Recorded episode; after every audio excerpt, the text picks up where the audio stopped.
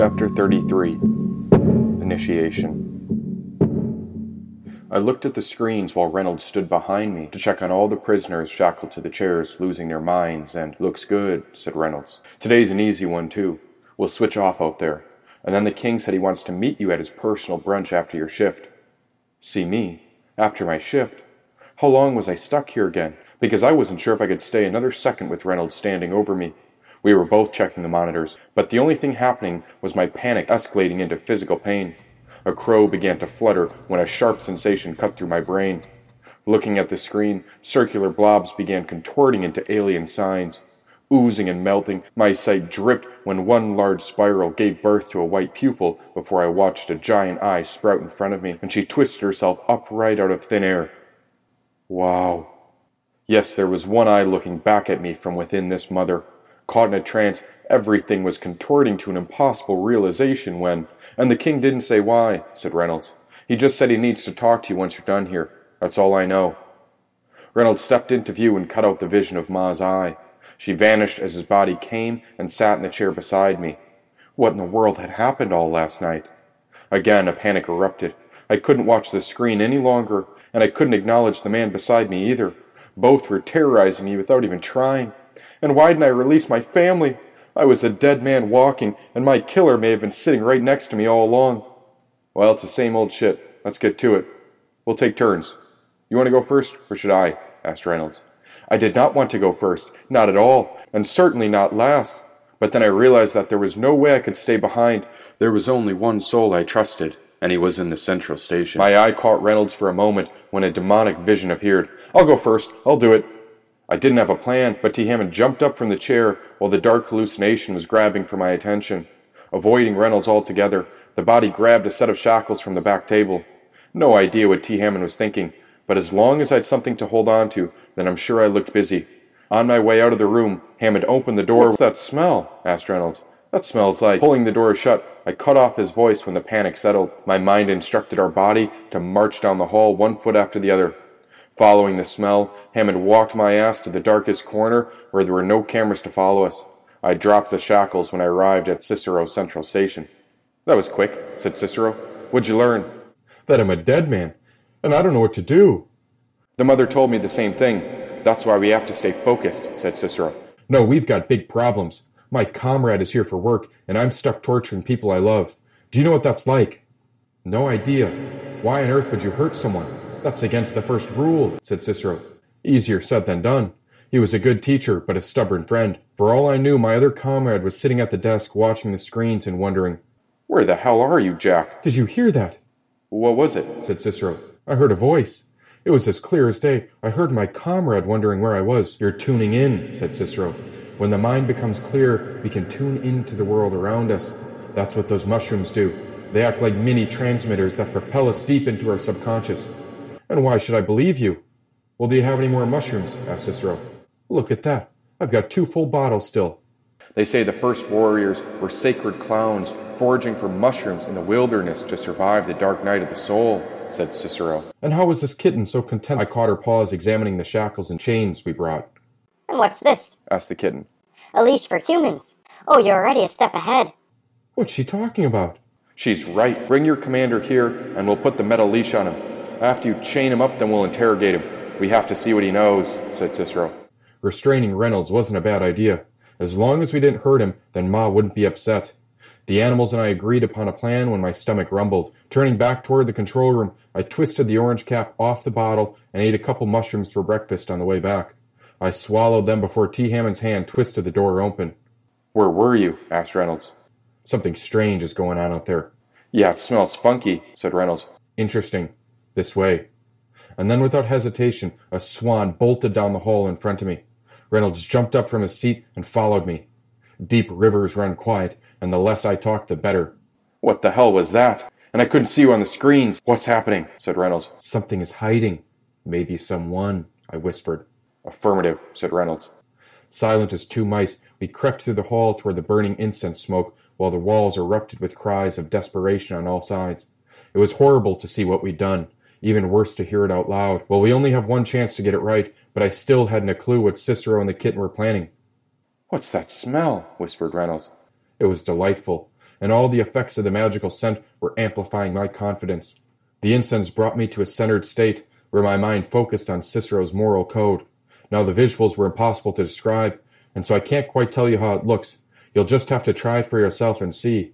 But Ma was busy making a wheel spin in front of me while Reynolds and I walked down toward the darkest hall. He grabbed a flashlight from his hip to expose the billowing smoke pouring out from the vent. That smoke! If fire touches these walls, we're done for. We need air, said Reynolds. Before I could answer, Reynolds took a key from his belt and stuck it into the lock over the gate called Rubbish Bin. It was across from the vent when he opened the bin before fresh sunlight and air came pouring in. I was never going to harm him, but thank God Reynolds exposed an exit to this maze. He reached into the vent and took hold of the mother's offering before tossing the first handful out.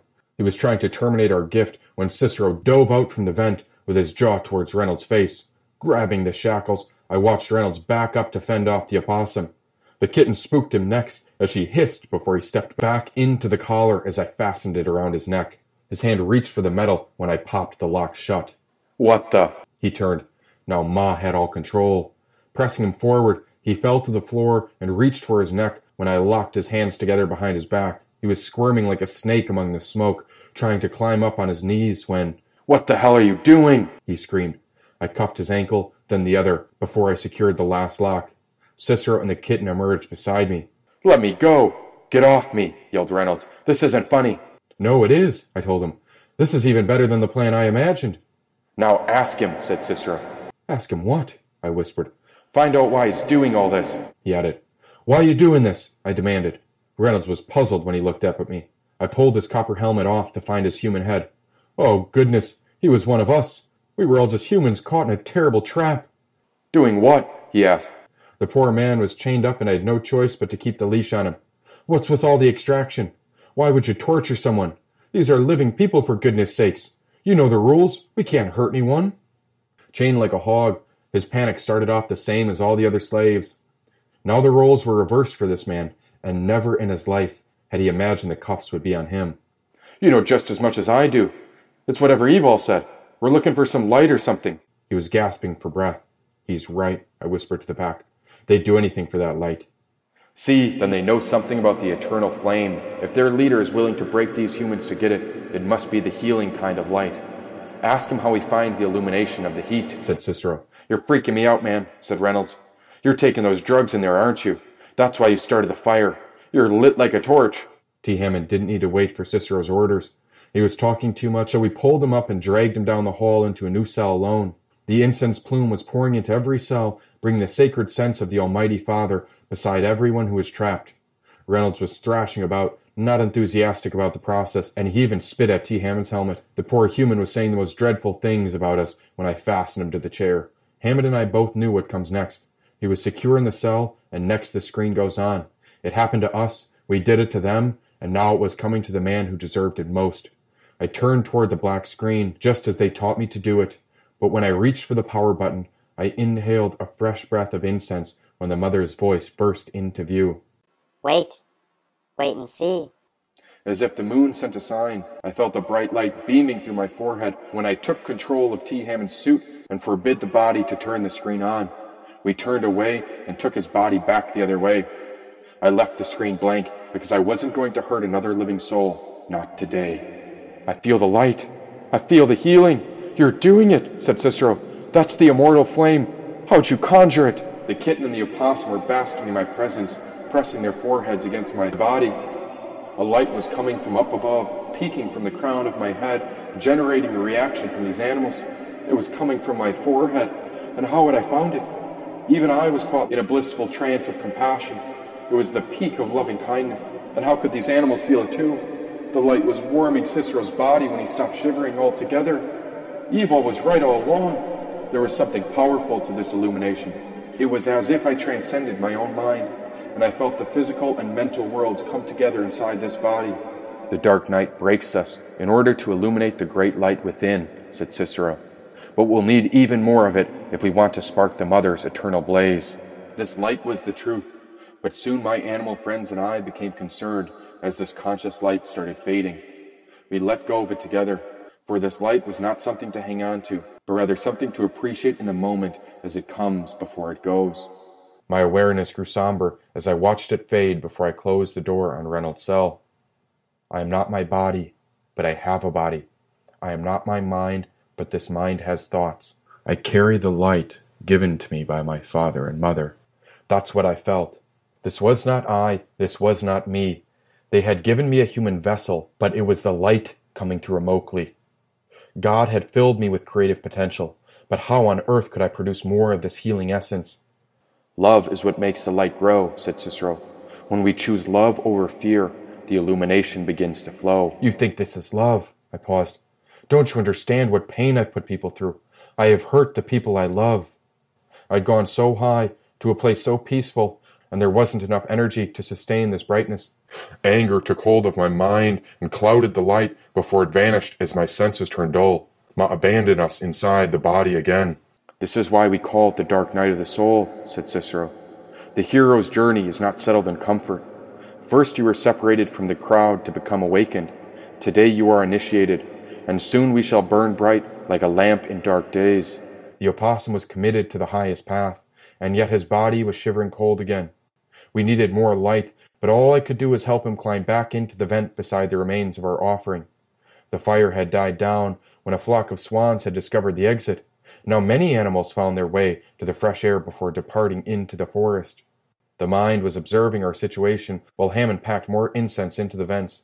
If a dying opossum can survive in our trash, then I too must do my best to support the lives of all sentient beings. Cicero was one of us, a creature with loyal tendencies, and I would have never realized this light existed if not for our great teacher. Thank you. Thank you, my lord. Did you battle against the dark night? Yes, I did. It was the mother who showed me the way. Her name was Sahaja. She showed me a path so that I may show you, said Cicero. Sparking the flint, the incense began to burn. I remember waving to Cicero and the kitten before T. Hammond turned around as if we'd had enough. No words yet, just observing, and I guess I was on autopilot when T. Hammond took our legs back to work.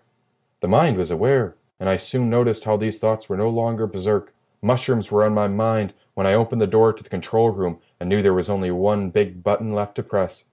T. Hammond brought us forward when Evol burst into the room. Bravo, my dearest! Oh, you did it! I'm so proud of you! Congrats, my boy! I stood perfectly still. Evol wouldn't move.